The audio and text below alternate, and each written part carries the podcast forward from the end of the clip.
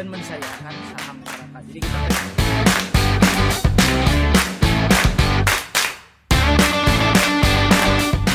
beda sama Jakarta kalau anak Bandung tuh eh, pasti investasiin buat sekolah anak evolve into something new gitu. Kupu-kupu mungkin Eh, ayahku tuh satpam gitu kan di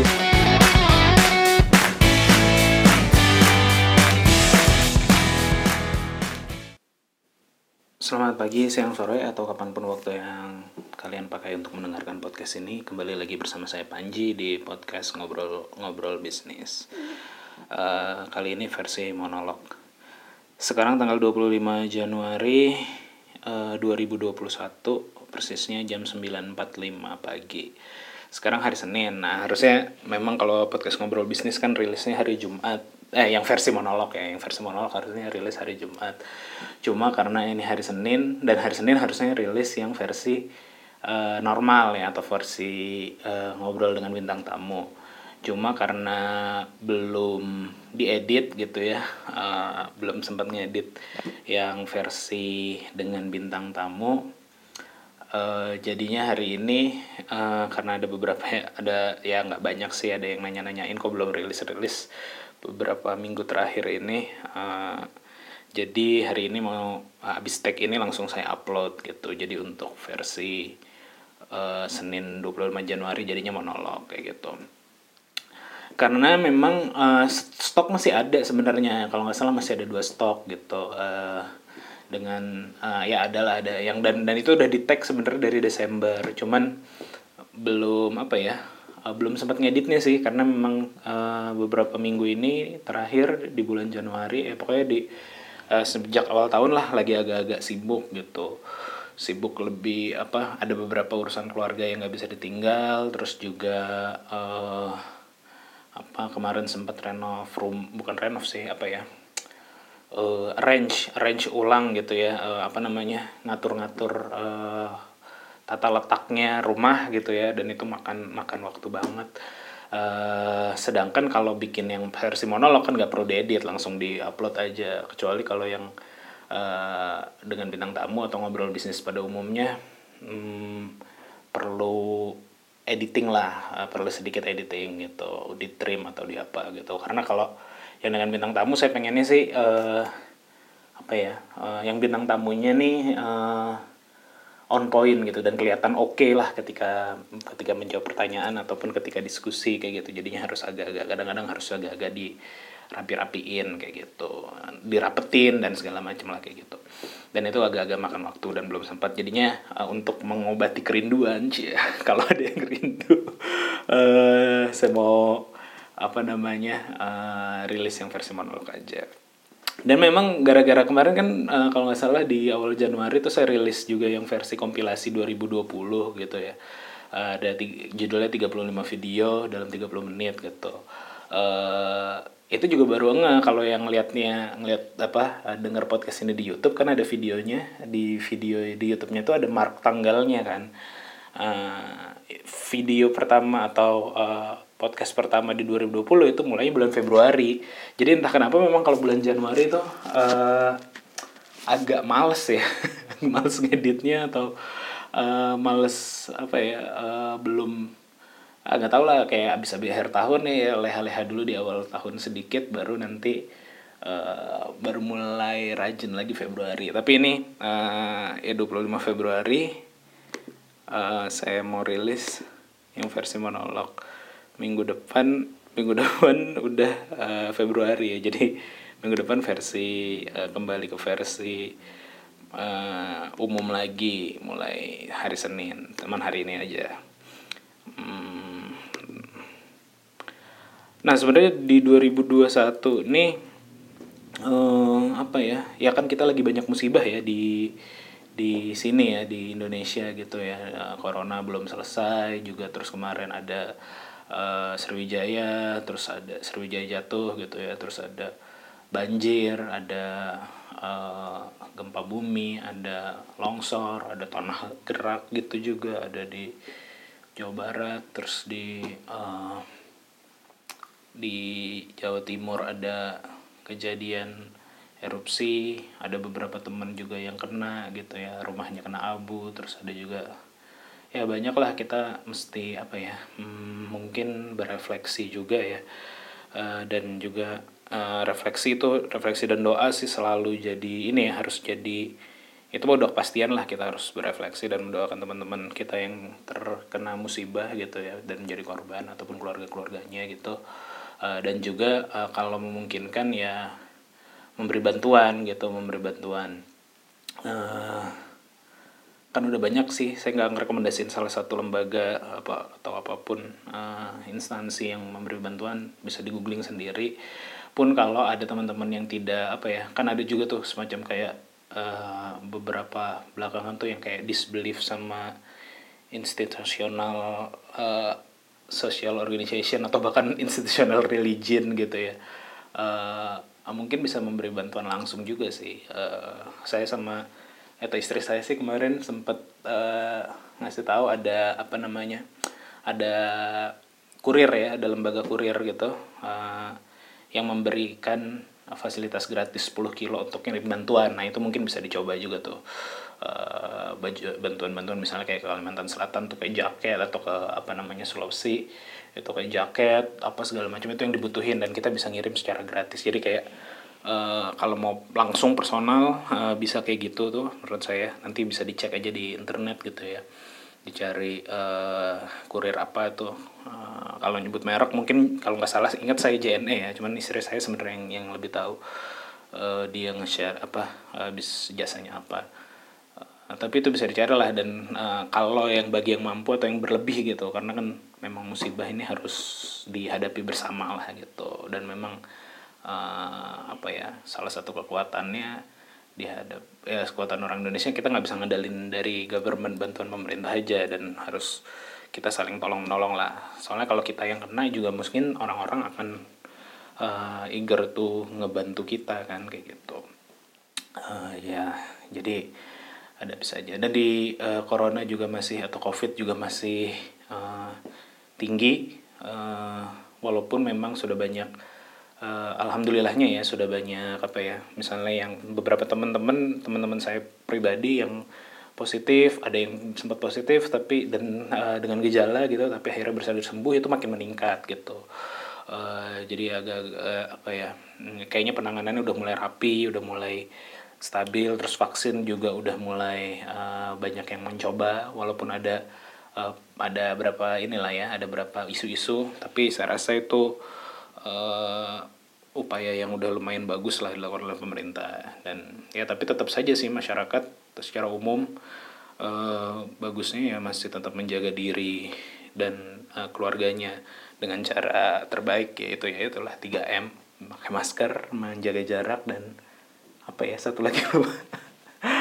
Ya itulah ya pokoknya protokol-protokol kesehatan di, di dipatuhi gitu karena kan banyak orang pas habis tahun baru tuh rasanya oh 2021 akan eh, berubah semuanya akan jadi lebih baik dan segala macam padahal memang situasinya eh, sama aja gitu. Kalau tidak dipikirkan eh, bahwa 2020 dan 2021 itu hanya uh, ada pergantian tahun itu kan sebenarnya hanya pergantian hari aja ya. Tapi kesannya kayak wow iya kita udah udah beres lah beres lah semua masalah 2020 tapi padahal nggak seperti itu. Dan itu uh, banyak orang-orang jadi lalai sebenarnya.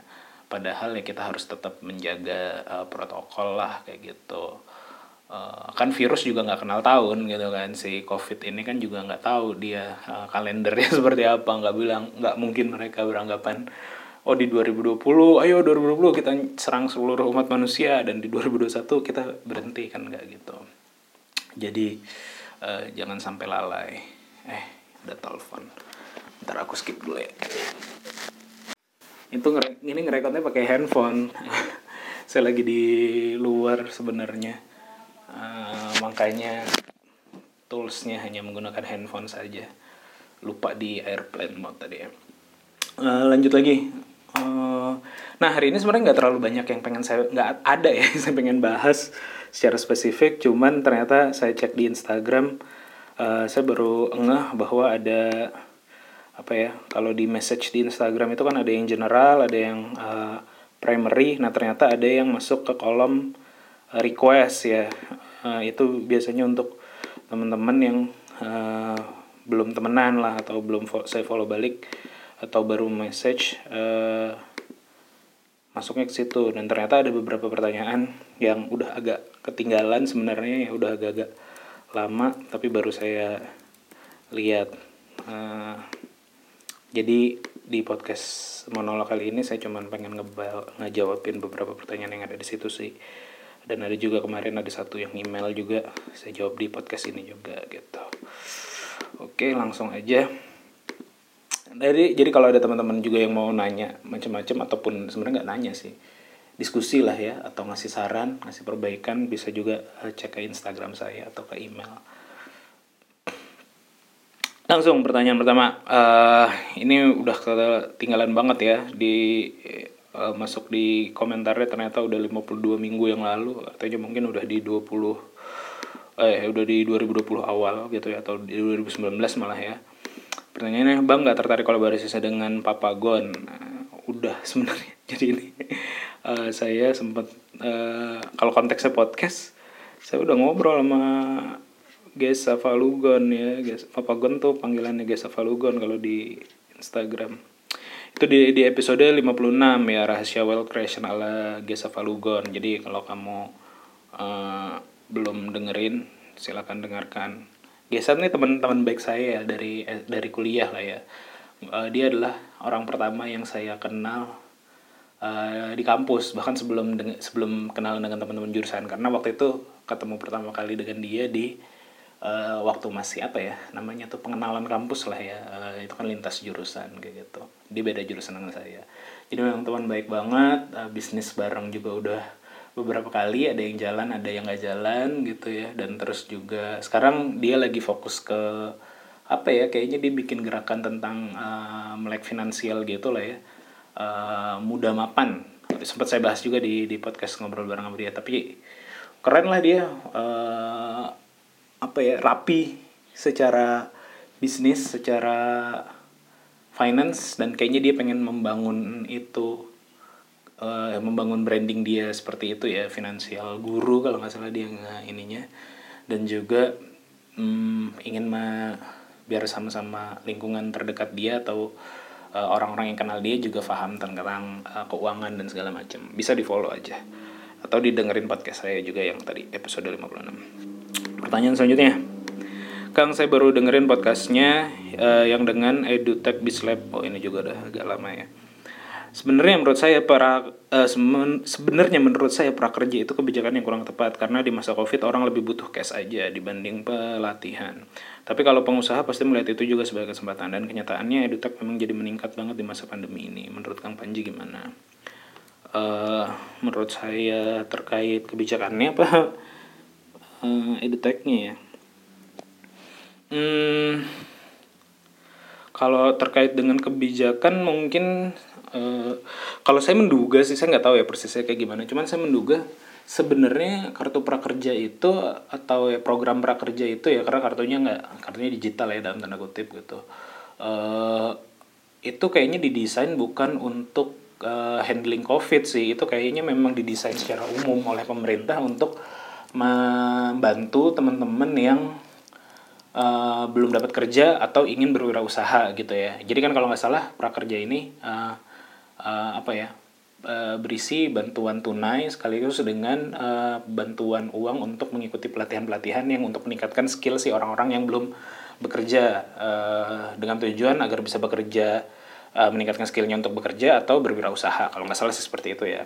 Kalau salah salah nanti tolong koreksi. Jadi menurut saya kayaknya sih waktu pertama kali didesain si kegiatan atau program prakerja ini bukan untuk menghandle covid. Jadi eh, apa namanya jadi wajar aja dia rasa kurang pas. Karena cuman ya namanya eh, kalau saya melihatnya itu di pas-pasin aja. Jadi mumpung masyarakat juga lagi butuh uang cash gitu eh, terus ternyata udah ada program yang direncanakan yaitu prakerja which is memang tujuannya cukup bagus gitu ya untuk membantu orang-orang yang eh, untuk meningkatkan skill kayak gitu eh, jadi digabungin eh bukan digabungin ya jadi dipercepat lah makanya kan kalau nggak salah di awal-awal covid atau pokoknya pertengahan tahun lalu tuh udah langsung berapa juta orang difasilitasi kayak gitu Jadi eh, kalau secara kebijakan menurut saya ya memang kurang tepat karena memang didesainnya bukan untuk itu. Lalu apakah butuh eh, ya tadi ya butuh cash? Eh, iya betul memang eh, di masa kemarin dan memang menurut saya mungkin yang salah adalah kalaupun kita ngomongin yang salah dari prakerja ya eh, atau ya ini ya apa namanya eh, diskusi ya ini sifatnya. Jadi kalau ada teman-teman dari Kementerian Pendidikan atau yang berwenang ya kita ini basisnya diskusi eh, dan saran. Menurut saya sih ada dua mungkin yang kalau dari sisi program yang kurang tepat ya. Yang pertama adalah objeknya atau sasarannya gitu. Oke sasarannya adalah orang-orang yang tidak bekerja gitu. Makanya kan kalau nggak salah ada seleksinya gitu. Bukan ada seleksi sih. Kita nulis apa namanya ngisi form nanti diverifikasi apakah layak eh, dapat bantuan prakerja apa enggak kayak gitu. Eh, menurut saya objeknya. Karena eh, memang sih banyak pepatah mengatakan atau ada pepatah mengatakan bahwa lebih baik memberikan pancing daripada memberikan ikan gitu. Dan lebih baik memberikan lebih baik memberikan kail ya.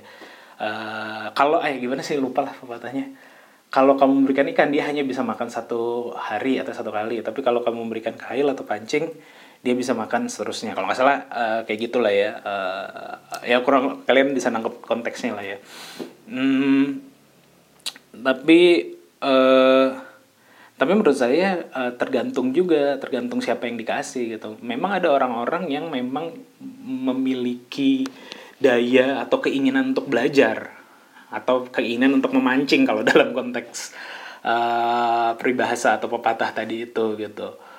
Ada orang-orang juga yang memang nggak nggak mau gitu loh memang nggak mau belajar dan nggak bisa belajar gitu loh. Tidak ingin juga gitu dan tidak bukan hanya sekedar akses ya bukan sekedar tidak dapat akses tapi memang tidak ya udahlah begini aja gitu. Jadi bisa jadi kurang tepat karena kalau objeknya disamaratakan saja semua yang belum bekerja umur sekian sampai sekian yang belum bekerja gitu eh Padahal dari sisi diri orang-orang tersebut ada yang memang nggak pengen, ada yang pengen. Jadinya hanya sekedar dalam tanda kutip kalau dalam konteks lagi ditambah covid hanya sekedar dan itu terjadi ya hanya sekedar orang ingin eh, asal ngikut aja yang gampang dapat sertifikat dan setelah dapat sertifikat bisa bisa dapat uangnya kayak gitu. Jadi ada yang kayak gitu. Eh, ada juga memang yang ba- baik gitu. Yang eh, idealnya adalah yang memang dia jadi belajar gara-gara kegiatan prakerja, ngikutin pelatihan dan dia benar-benar belajar dan bisa diterapkan atau bisa dimanfaat manfaat eh, skillnya dan bisa diterapkan untuk bekerja atau berwirausaha kayak gitu. Memang ada yang kayak gitu, tapi menurut saya harusnya selain verifikasi data sesimpel itu mungkin ada form yang lebih eh, bagus lah misalnya eh, ya entah apalah gitu atau melalui lembaga-lembaga yang memang udah udah kredibel gitu. Misalnya eh, lembaga eh, pendidikannya eh, kampusnya atau misalnya SMK SMK-nya yang memang udah tahu siapa yang patut diberi eh, skill memang ada juga yang tadi yang nggak mau gitu loh ada juga yang kayak gitu. Jadi menurut saya yang pertama mungkin salahnya adalah dari sisi objeknya atau sasarannya harusnya lebih difilter lah kayak gimana agar kalau misalnya difilter eh, lebih baik jadinya kan eh, yang lebih berkualitas yang bisa ngikut gitu. Eh, dan juga eh, lebih tersegmen yang bisa ngikut akhirnya bantuannya bisa jadi lebih besar kan. Itu eh, menurut saya kalau dari sisi program yang kurang tepat. Hmm, dan yang kedua menurut saya adalah dari sisi metode. Metodenya ini kayaknya perlu di metode dalam konteks ini ya metode penyelenggaraan dan juga metode eh, apa ya pemberian bantuannya. Jadi eh, kan kalau prakerja itu orang dikasih budget eh, berapa ya per orang ya per penerima itu budget eh, prakerja per orang ya total dan nah nih total manfaat kartu prakerja yang diterima setiap peserta adalah tiga juta lima ribu yang terdiri atas biaya pelatihan dan insentif dengan rencana berikut. Oh ini harus diklik nih biaya pelatihan sebesar 1 juta insentif pasca penuntasan pelatihan 600 ribu per bulan yang diberikan dalam waktu 4 bulan atau senilai 2 juta 400 intensif eh, insentif eh, pengisian survei evaluasi 50 ribu diberikan tiga kali terus 150 ribu. Ya jadi intinya dapat 3 juta 500 tapi 1 jutanya adalah biaya pelatihan kayak gitu. Eh, menurut saya ini kurang tepat gitu. Eh, eh, satu juta ini penerimanya berapa ya penerima prakerja penerima Ah, tot, penerima total penerima eh penerima kartu prakerja total 5,9 juta. Hmm, 5,9 juta Eh, dengan targetnya 7 bulan total ada 43. Ya kayak gitu gitulah ya. Eh, jadi anggap di 2020 kemarin tuh ada 5,9 juta penerima kartu prakerja. 5,9 juta kali 1 juta itu berapa tuh? Eh, taruhlah 6 juta ya biar gampang. 6 juta kali 1 juta 6 triliun berarti kan? Tuh 2 3 iya betul 6 6 triliun kan? 6 triliun itu biaya untuk beli modul pelatihan kan ibaratnya atau beli beli video pelatihan. Nah ini menurut saya kurang efektif. Eh, sebenarnya tanpa tahu data-datanya juga menurut saya sih eh, bisa dinilai secara kas- kasat mata aja gitu ya Eh, itu kurang efektif. Karena satu videonya tidak terstandarisasi. Yang kedua tadi jadinya kan menimbulkan konflik tuh. Eh, bahwa eh, marketplace marketplace tertentu yang ditunjuk. Waktu itu kan bahkan ada yang memang ada staff staff menteri juga gitu eh staff apa staff presiden juga. Jadi menimbulkan polemik lah di masyarakat gitu. Menurut saya dan si lembaga pelatihan apa marketplace pelatihan tersebut verifikasi terhadap lembaga pelatihannya pun jadinya cepet-cepet aja. Karena kan mereka butuh konten yang banyak agar eh, masyarakat yang dapat kartu prakerja ini memiliki opsi yang banyak untuk memilih pelatihan kayak gitu. Dan eh, tadi ada efek-efek sampingnya juga bahwa ada yang memilih eh, marketplace ataupun eh, ngikut lembaga pelatihan yang gampang dapat sertifikat sehingga dapat dap- eh, banyak dapat eh, cashnya. Eh, padahal dan itu memakan biaya 6 triliun kayak gitu. Nah menurut saya harusnya eh, daripada satu juta per orangnya ini atau total 6 triliunnya ini digunakan untuk eh, dikasih ke masyarakat tapi masyarakat suruh beli mendingan pemerintah yang bikinin videonya gitu. Mendingan pemerintah yang bikinin video ajarnya. Itu lebih baik sih menurut saya dan mungkin nggak akan makan sampai 6 triliun gitu. Sebagai contoh di 2020 saya juga bikin pelatihan coding dan desain untuk disabilitas gitu ya. Eh, dan budgetnya nggak terlalu gede. Memang sih hanya dua jenis pelatihan, tapi masing-masing pelatihan ini ada kayak 20 modul ya kalau nggak salah gitu. Eh, masing-masing pelatihan ini ada 20 modul, tapi eh, saya ngebuatnya adalah bukan nanti si peserta pelatihan saya ngebeli karena ini memang kegiatan sosial jadi gratis gitu. Tapi saya ngemodalin eh, bikin video learningnya atau bikin materinya saya modalin saya bayar kayak gitu bikin bikin video learningnya dan jadi aset eh, sehingga nanti siapa pun yang bisa ngikut eh, yang mau ngikut ngikut aja gitu. Nah harusnya seperti itu gitu. Mungkin 6 triliun itu udah terlalu besar. Taruhlah misalnya kalau si pemerintah ini eh, mau bikin 10.000 video learning gitu. Paling kan berarti 6 triliun bagi 10.000 berapa tuh? Bagi 1000 jadi 6 miliar. Iya kan? Iya betul. Bagi 1000 jadi 6 miliar bagi 10.000 jadi eh, 600 juta ya bener ya eh benernya sih Iya, jadi 600 juta. Nah, 600 juta biaya untuk bikin satu video learning. Aku nggak tahu ya total video learning yang ada di eh, prakerja ini berapa. Tapi 10.000 ribu kayaknya udah banyak gitu loh. Atau misalnya kalau kita anggap 100 juta deh ya. Eh 100 juta. Ada 100 ribu video learning lah anggap aja. Ada anggap aja ada 100 ribu video learning. Berarti 6 triliun bagi 100 ribu video learning.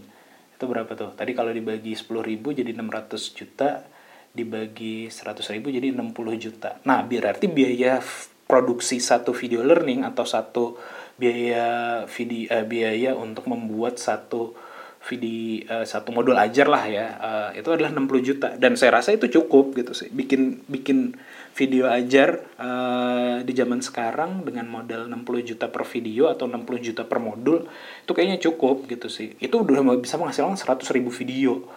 100 ribu modul lah ya 100 ribu modul gitu. 100 ribu modul yang mana itu jadi gratis nanti kan. Jadi si masyarakat jadi budgetnya udah diambil dulu nih 1 juta gitu ya. Atau kalau mau dibikin lebih efisien misalnya jangan bikin eh, 100 ribu video tapi 50 ribu video. Jadi total hanya 3 triliun. Sehingga 3 triliun lainnya itu bisa digunakan untuk disubsidi tambahan eh, budget eh, si penerima kayak gitu. Mudah-mudahan bisa dipahami ya maksud saya. Jadi alih-alih eh, kalau di dalam terminologi bisnis ya alih-alih si eh, anggap eh, pengguna kartu prakerja ini adalah user gitu lah. Alih-alih ada eh, variable cost eh, dari user gitu ya. Jadi setiap user eh, beli lagi satu juta gitu ya. Lebih baik jadi fixed cost fixed cost yang di semua duit apa pemerintah bikin 100 ribu video learning atau 50 ribu video learning dengan budget 3, mili 3 triliun atau 6 triliun. Jadi nih eh, 100 ribu video learning dan nanti penerima kartu prakerja yang 5,6 juta atau 6 juta itu atau nanti di tahun 2021 misalnya ada penerima prakerja lagi nggak perlu beli video. Jadi mereka tinggal buka website misalnya prakerja.com atau apa gitu mereka langsung bisa menikmati video secara gratis. Pun orang-orang yang tidak dapat prakerja eh, tidak dapat kartu prakerja bisa tetap mengakses video tersebut secara gratis gitu. Jadi saya tetap bisa belajar gitu. Misalnya saya nggak nerima atau siapa nggak nerima, tetap bisa ngeliat video tersebut secara gratis. Menurut saya sih eh, harusnya ini jadi kepanjangan ya. Menurut saya kalau ngomongin edutech, uh, bislab eh bis bislab eh, ya yang dibikin sama Adit itu ya. eh, apa tadi pertanyaannya sih? Iya kok kurang tepat tapi bukan dari sisi penanganan COVID tapi dari sisi tadi objeknya dan kedua adalah dari sisi metodenya. Harusnya emang mendingan dibikin oleh pemerintah. Ya kalau pemerintah nggak bisa bikin bikin penunjukan aja gitu. Setiap dan kompetisinya bisa lebih fair gitu ya. Eh, 60 juta per video gitu ya atau 60 juta per modul rasanya bisa sih. Eh, bisa banyak yang eh, berkompeten gitu. Dibandingkan sekarang juga dikritisi konten-konten eh, video learning oleh siapa itu yang bikin gitu kalau edutech iya betul. Eh, naik. Eh, dan kalau kamu bikin edutech bagus kayaknya. Ada beberapa teman juga yang lagi bikin ke situ.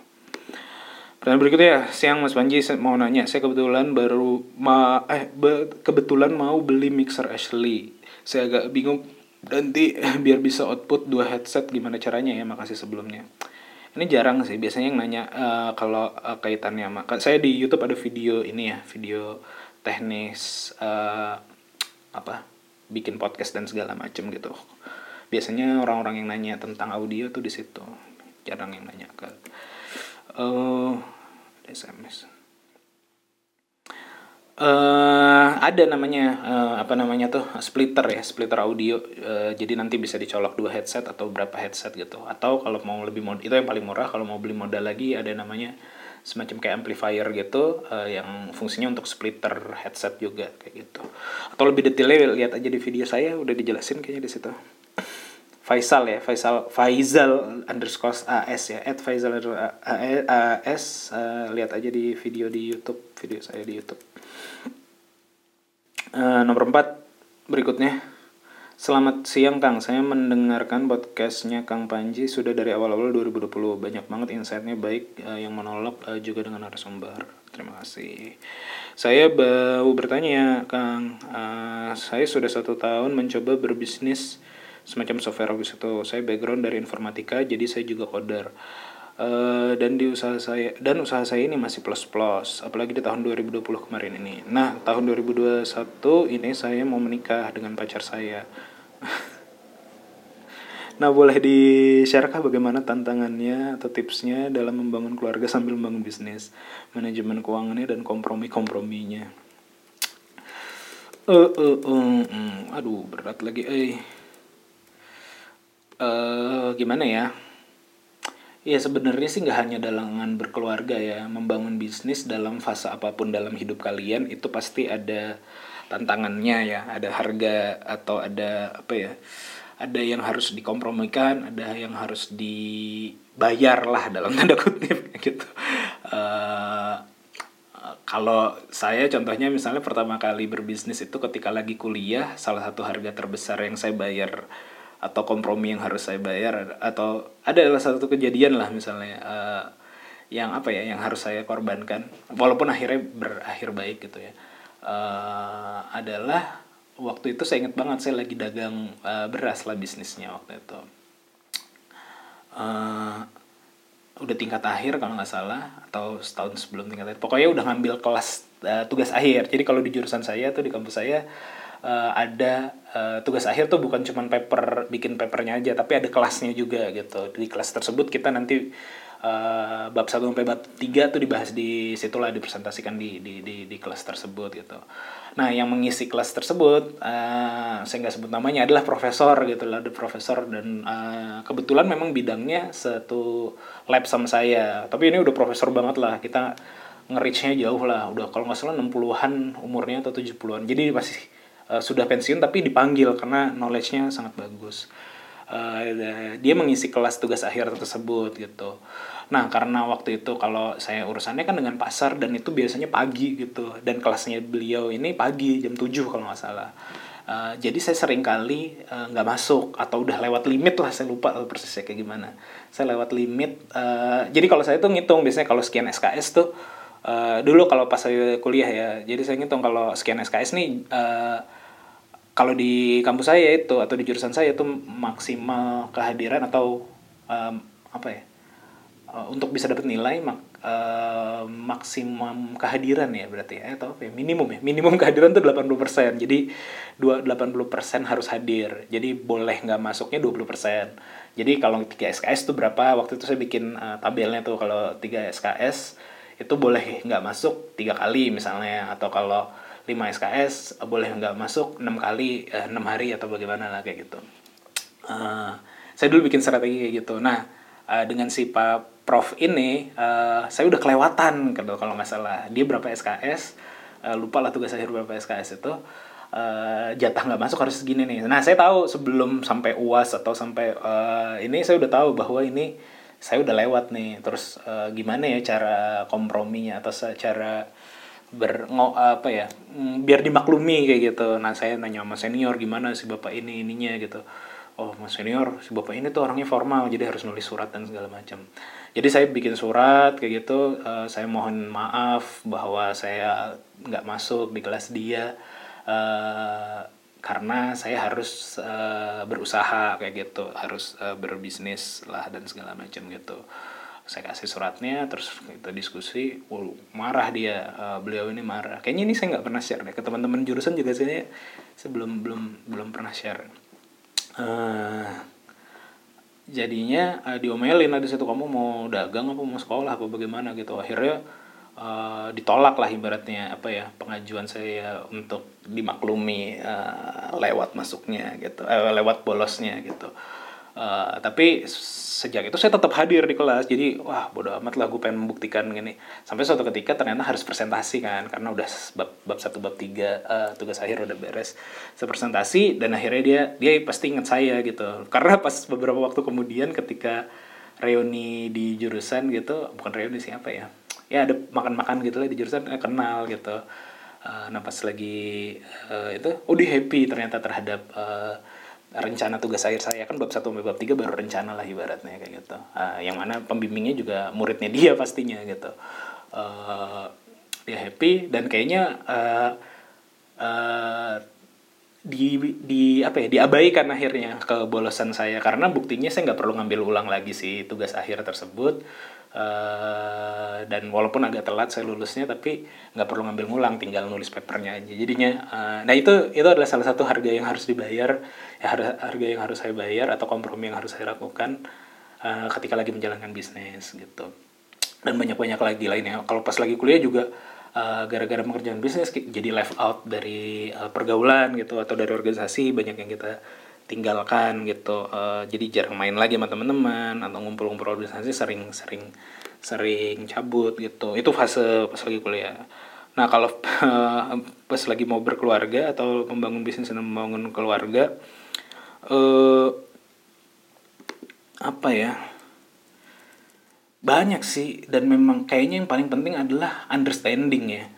Uh, saya nggak tahu nih masalah kamu atau apa ya Uh, kemu ya saya duga sih mungkin kemungkinan yang paling akan terjadi adalah masalah duit sih. Uh, masalah masalah penghasilan. Uh, karena kamu lagi membangun bisnis mungkin penghasilannya tidak terlalu uh, belum stabil. Uh, bagaimana tuh uh, itu istri harus paham gitu ya. Ketika mungkin di awal-awal menikah lagi membangun bisnis ingin membangun keluarga juga gitu Uh, karena ya tadi kalau kita ngomongin harga yang harus dibayar ada beberapa teman saya tuh akhirnya cerai juga gitu loh. Ada dua lah. Eh, toh kemarin kalau dengerin kompilasi eh, kompilasi podcast bisnis ada teman saya juga yang cerita di situ Harlan ya.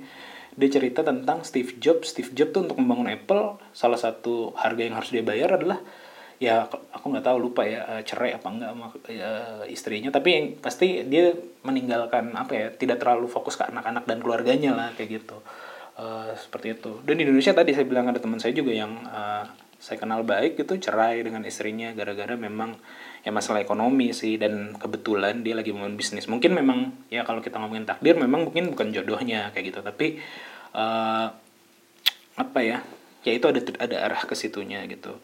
Jadi kalau lagi berkeluarga menurut saya sih yang paling penting adalah eh, membangun eh, pemahaman bersama lah bahwa lagi bisnis lagi dibangun mungkin ada eh, penghasilannya baru bisa dikasih sekian kayak gitu.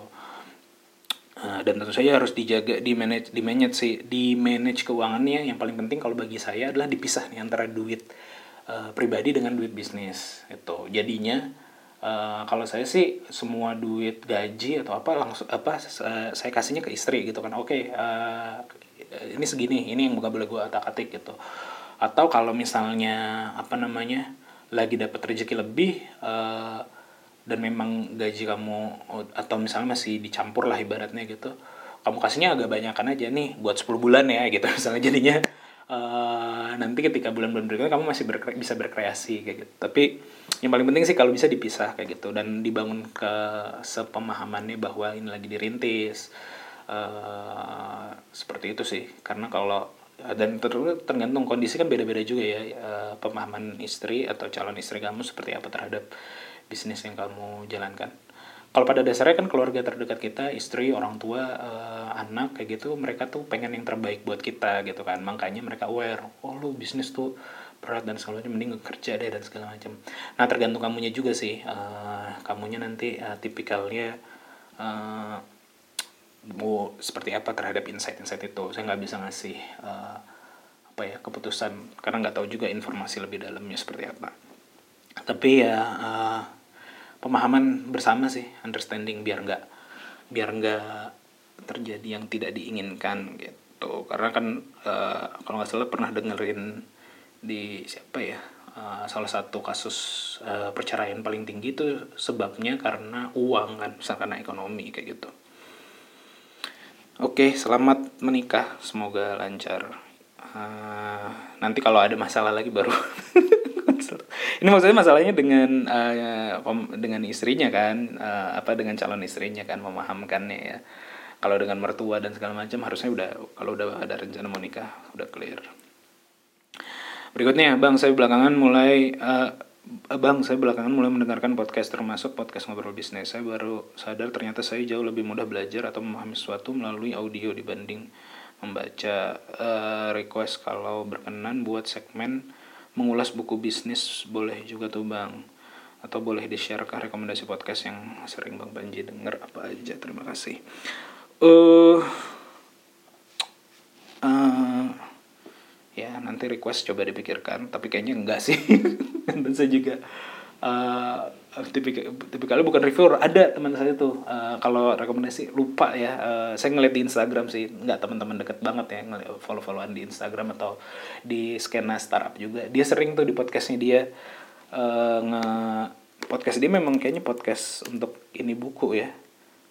Hmm, podcast ngebahas buku tapi memang bukan hanya buku bisnis aduh namanya lupa lagi. Ada lah lupa saya kayaknya kamu search aja deh kalau rekomendasi buat apa ada aja Eh, ini buku gitu. Eh, yang bahas buku bisnis gitu. Kayaknya banyak sih di eh, Spotify. Coba cari aja. Hmm, ada teman saya lupa coba namanya siapa ya. Eh, Hmm, kalau rekomendasi atau podcast yang sering saya dengar eh, justru yang kaitannya sama bisnis spesifik bisnis sih jarang ya. Eh, paling kayak TED Talks gitu saya dengerin. Terus juga eh, apa Planet Monkey malah lebih kayak yang science kayak gitu kalau di luar tuh. Planet Monkey saya sering, sering dengerin. Dia temanya luas sih eh, macam-macam gitu. Nggak mesti science tapi sudut pandangnya science lah kayak gitu. Terus juga tadi TED Talks itu banyak banget varian. Eh, saya biasanya ngambil insight dari situ. Tapi kalau yang spesifik ke bisnis nggak nggak ada sih. Eh, apa ya startup terapi mungkin kalau yang spesifik bisnis saya pernah dengerin juga itu juga bagus. Eh, sama saya kalau saya suka dengerin ini museum gitu museum apa lagi cerita Eh, banyak sih kalau di luar negeri ya. Kalau di Indonesia tuh BI juga ada podcastnya BI ya museum Indonesia itu eh, juga bagus menurut saya. Eh, apa ya ada beberapa tema yang bagus sih walaupun eh, pembawaannya atau pembawa acaranya kurang menurut saya. Eh, terus apalagi ya eh itu sih Eh, sama saya sebenarnya seneng dengerin podcast eh, apa namanya musik ya. Eh, jadi kayak belakangan tapi di YouTube ada aja sih kayak Arman Maulana tuh saya suka ininya dengerin podcastnya dia walaupun baru eh, apa ya judulnya tuh Eh, murang kali ya tentang anak-anak kayak gitu. Jadi masa remaja dari si bintang tamunya. Episode yang saya udah dengar kayak dengan Rosta tuh lucu banget kayak gitu. Yang komedi-komedi juga saya suka dengerin podcast eh, podcast seminggu namanya itu dibawain sama Awe sama Pican itu lebih ke humor sih. Karena humornya kalau kata saya cocok lah sama saya gitu. Karena saya dulu juga besarnya di eh, Jakarta Timur ya dan mereka kan kebanyakan anak-anak Bekasi jadinya eh, ngobrolinnya kayak gitu.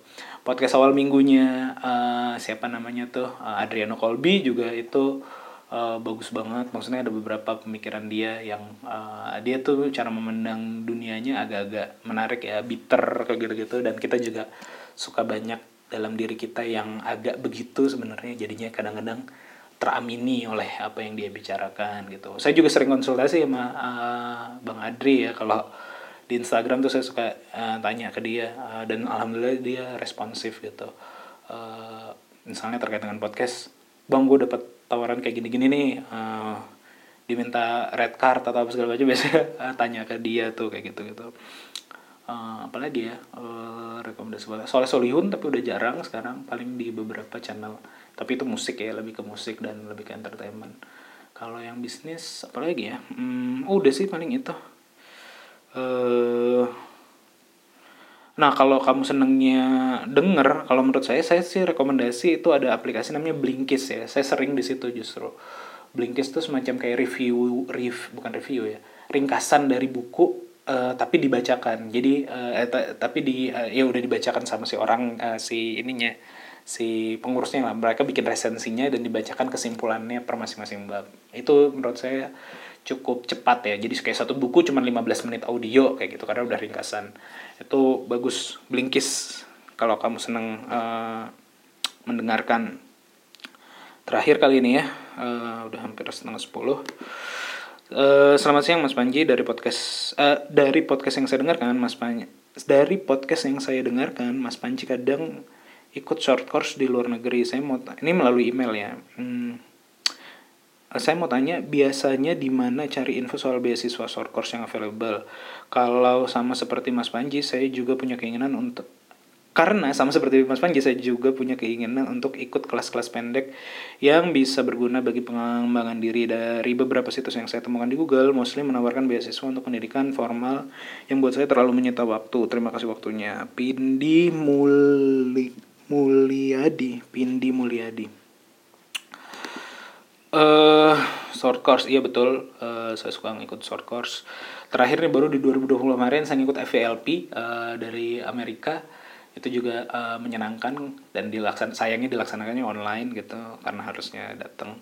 Sebelumnya di 2017 saya ngikut eh, Australia di Australia gitu, Australia Award eh, di 2011 eh 2011 2012 saya ngikut eh, di Jerman kayak gitu. Kayaknya itu sih yang eh, utama-utamanya yang saya saya ikutin.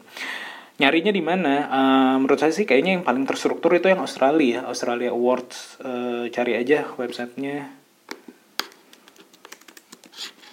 Eh, Australia Awards Indonesia.org atau di googling aja ya Australia Award Indonesia itu nanti keluar di situ ada mereka tiap tahun ada program-program short course-nya ada long course-nya juga atau short term award-nya ada long term award-nya juga.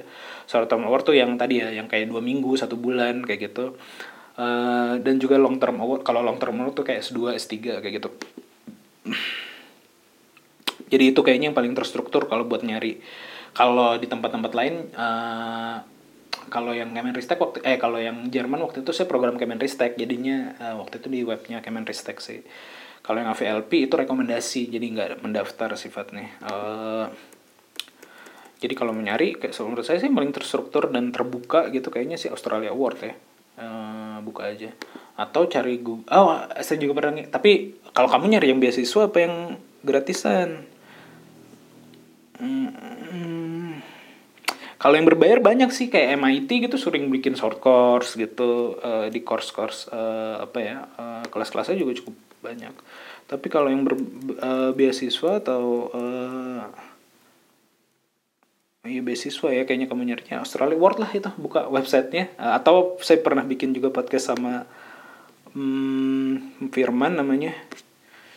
Kayaknya hmm, episode 68 coba lihat ya episode 6 68 menyoal beasiswa sama Firman itu ngomongin banyak tentang beasiswa short course ya eh, Australia Award secara spesifik Oke gitu aja ya. Eh, sekali lagi kalau ada eh, yang kurang tepat atau eh, ini bukan eh, apa ya, ini opini ya. Jadi jawab jawaban jawabannya opini. Kalau ada yang punya opini berbeda, eh, silakan aja eh, kontak ke saya melalui email atau ataupun Instagram atau kalau ada yang punya pertanyaan atau bahan diskusi lainnya bisa juga kontak saya di situ.